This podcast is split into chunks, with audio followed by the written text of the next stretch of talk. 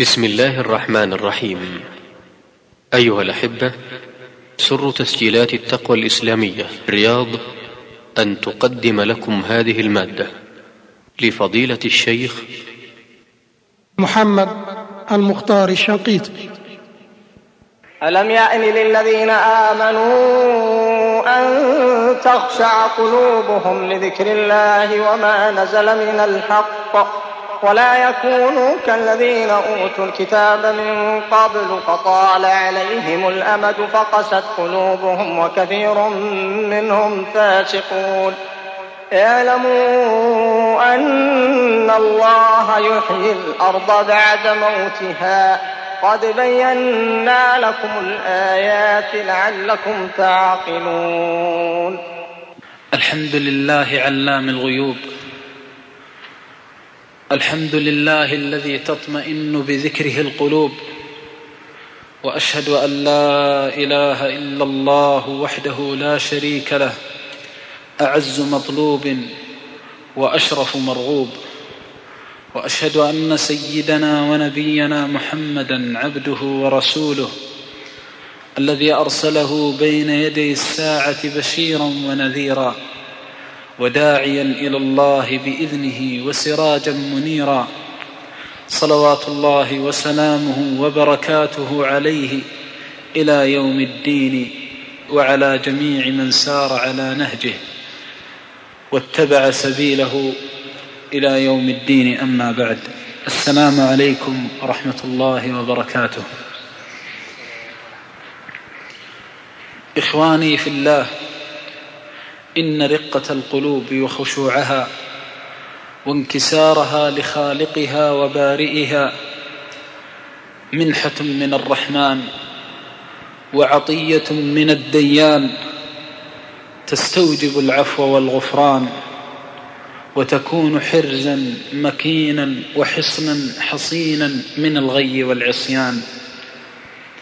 ما رق قلب لله عز وجل إلا كان صاحبه سابقا إلى الخيرات مشمرا في الطاعات والمرضات. ما رق قلب لله عز وجل وانكسر إلا وجدته أحرص ما يكون على طاعة الله ومحبة الله. فما ذكر إلا تذكر ولا بصر إلا تبصر. ما دخلت الرقة إلى القلب إلا وجدته مطمئنا بذكر الله يلهج لسانه بشكره والثناء عليه سبحانه وتعالى. وما رق قلب لله عز وجل إلا وجدت صاحبه أبعد ما يكون عن معاصي الله عز وجل. فالقلب الرقيق قلب ذليل أمام عظمة الله وبطش الله تبارك وتعالى. ما انتزعه داعي الشيطان إلا وانكسر خوفا وخشية للرحمن سبحانه وتعالى. ولا جاءه داعي الغي والهوى إلا رعدت فرائص ذلك القلب من خشية المليك سبحانه وتعالى. القلب الرقيق صاحبه صديق وأي صديق. القلب الرقيق رفيق ونعم الرفيق. ولكن من الذي يهب رقة القلوب وانكسارها؟ ومن الذي يتفضل بخشوعها وإنابتها إلى ربها؟ من الذي إذا شاء قلب هذا القلب فأصبح أرق ما يكون لذكر الله عز وجل وأخشع ما يكون لآياته وعظاته. من هو سبحانه لا إله إلا هو. القلوب بين إصبعين من أصابعه. يقلبها كيف يشاء. فتجد العبد أقسم ما يكون قلبا. ولكن يأبى الله إلا رحمته. ويأبى الله إلا حلمه وجوده وكرمه. حتى تأتي تلك اللحظة العجيبة. التي يتغلغل فيها الإيمان إلى سويداء ذلك القلب بعد أن أذن الله تعالى أن يصطفى ويجتبى صاحب ذلك القلب. فلا إله إلا الله من ديوان الشقاء إلى ديوان السعادة ومن أهل القسوة إلى أهل الرقة. بعد أن كان غضا غضا جافيا لا يعرف معروفا ولا ينكر منكرا إلا ما أشرب من هواه إذا به يتوجه إلى الله بقلبه وقالبه إذا بذلك القلب الذي كان جريئا على حدود الله عز وجل وكانت جوارحه تتبعه في تلك الجرأة إذا به في لحظة واحدة يتغير حاله. ويحسن وتحسن عاقبته ومآله. يتغير لكي يصبح لكي يصبح متبصرا يعرف أين يضع الخطوة في مسيره. أحبتي في الله إنها النعمة التي ما وجدت على وجه الأرض نعمة أجل وأعظم منها نعمة رقة القلب وإنابته إلى الله تبارك وتعالى. وقد أخبر الله عز وجل أنه ما من قلب يحرم هذه النعمة إلا كان صاحبه موعودا بعذاب الله. فقال سبحانه فويل للقاسية قلوبهم من ذكر الله. ويل عذاب ونكال لقلوب قست عن ذكر الله عز وجل. ونعيم ورحمة وسعادة وفوز لقلوب انكسرت وخشعت لله تبارك وتعالى. لذلك إخواني في الله ما من مؤمن صادق في إيمانه إلا وهو يتفكر كيف السبيل لكي يكون قلبي رقيقا؟ كيف السبيل لكي أنال هذه النعمة فأكون حبيبا لله عز وجل؟ وليا من أوليائه لا يعرف الراحة والدعة والسرور إلا في محبته وطاعته سبحانه وتعالى. لأنه يعلم أنه لن يحرم هذه النعمة إلا حرم من الخير شيئا كثيرا. ولذلك كم من أخيار تنتابهم بعض المواقف واللحظات يحتاجون فيها إلى من يرقق قلوبهم فالقلوب شأنها عجيب وحالها غريب تارة تقبل على الخير وإذا بها أرق ما تكون لله عز وجل وداع الله لو سئلت أن تنفق أموالها جميعها لمحبة الله لبذلت ولو سئلت أن تبذل النفس في سبيل الله لضحت إنها لحظات ينفح فيها الله عز وجل تلك القلوب برحمته. وهناك لحظات يتمعر فيها المؤمن لله تبارك وتعالى. لحظات القسوة. وما من إنسان إلا تمر عليه فترة يقسو فيها قلبه ويتألم فيها فؤاده حتى يكون أقسى من الحجر والعياذ بالله. وللرقة أسباب وللقسوة أسباب ولكن الله تبارك وتعالى تفضل وتكرم بالإشارة إلى بيانها في الكتاب.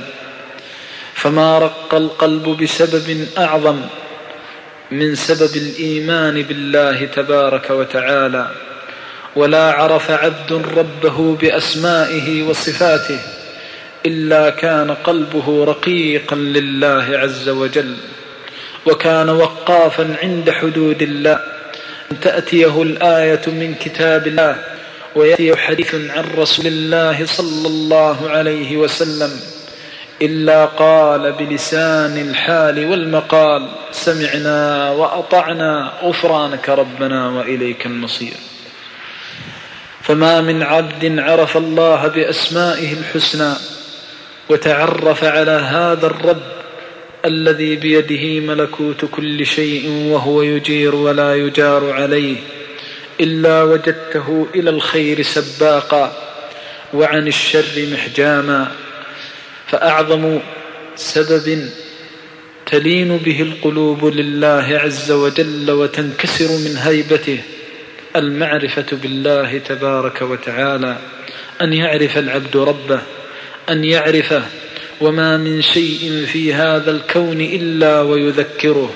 بذلك الرب يذكره الصباح والمساء. بذلك الرب العظيم وتذكره النعمة والنقمة.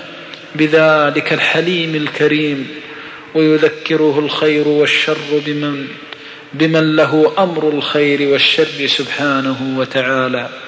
فمن عرف الله رق قلبه من خشية الله تبارك وتعالى والعكس بالعكس فما وجدت قلبا قاسيا إلا وجدت صاحبه أجهل العباد بالله عز وجل وأبعدهم عن المعرفة ببطش الله وعذاب الله وأجهلهم بنعيم الله عز وجل ورحمة الله حتى إنك تجد بعض العصاة أقنط ما يكون من رحمة الله وأيأس ما يكون من روح الله والعياذ بالله لمكان الجهل بالله. فلما جهل الله جرأ على حدوده وجرأ على محارمه ولم يعرف إلا ليلا ونهارا وفسوقا وفجورا هذا الذي يعرفه من حياته وهذا الذي يعده هدفا في وجوده ومستقبله. لذلك أحبتي في الله المعرفة بالله عز وجل طريق لرقة القلوب. ولذلك كلما وجدت الإنسان يديم العبرة يديم التفكر في ملكوت الله كلما وجدت قلبه فيه رقة. وكلما وجدت قلبه فيه خشوع وانكسار إلى الله تبارك وتعالى. السبب الثاني الذي يكسر القلوب ويرققها ويعين العبد على رقة قلبه من خشية الله عز وجل. النظر في آيات هذا الكتاب. النظر في هذا السبيل المفضي إلى السداد والصواب. النظر في كتاب وصفه الله بقوله كتاب أحكمت آياته ثم فصلت من لدن حكيم خبير. ما قرأ العبد تلك الآيات وكان عند قراءته حاضر القلب متفكرا متاملا إلا وجدت العين تدمع والقلب يخشع والنفس تتوهج ايمانا من أعماقها. تريد المسير إلى الله تبارك وتعالى وإذا بأرض ذلك القلب تنقلب بعد آيات القرآن خصبة.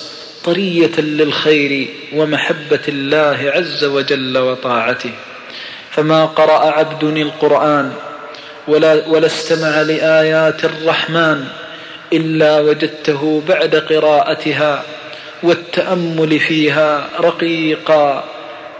قد اقشعر قلبه واقشعر جلده من, من خشية الله تبارك وتعالى.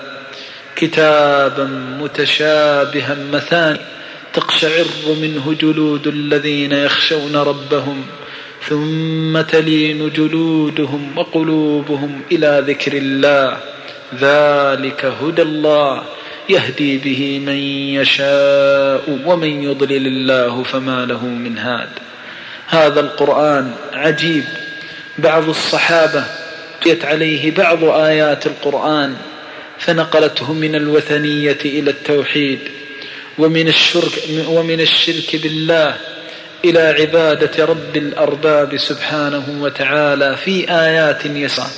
هذا القرآن موعظة رب العالمين وكلام إله الأولين والآخرين. ما قرأه عبد إلا تيسرت له الهداية بقراءته. ولذلك قال الله في كتابه ولقد يسرنا القرآن للذكر فهل من مدكر؟ هل هناك من يريد الذكرى؟ هل هناك من يريد العظة الكاملة والموعظة السامية؟ هذا كتابنا. لذلك أحبتي في الله ما أدمن قلب ولا أدمن عبد على تلاوة القرآن وجعل القرآن معه إذا لم يكن حافظا. يتلوه آناء الليل وآناء النهار إلا رق قلبه من خشية الله تبارك وتعالى.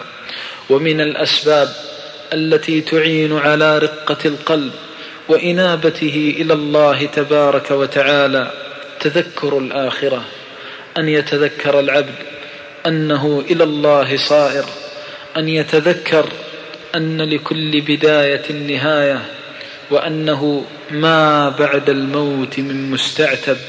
وما بعد الدنيا من دار إلا الجنة أو النار.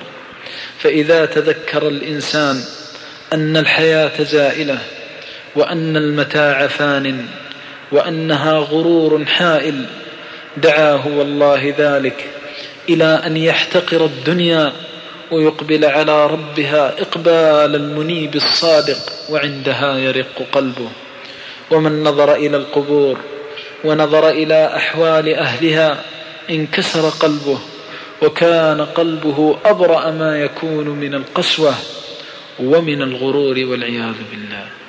ولذلك لن تجد إنسانا يحافظ على زيارة القبور مع التفكر والتأمر والتدبر إذ يرى فيها الآباء والأمهات والإخوان والأخوات والأصحاب والأحباب والإخوان والخلان يرى منازلهم ويتذكر أنه قريبا سيكون بينهم وأنهم جيران بعضهم لبعض قد انقطع التزاور بينهم مع الجيرة وأنه قد يتدانى القبران وبينهما كما بين السماء والأرض نعيما وجحيما.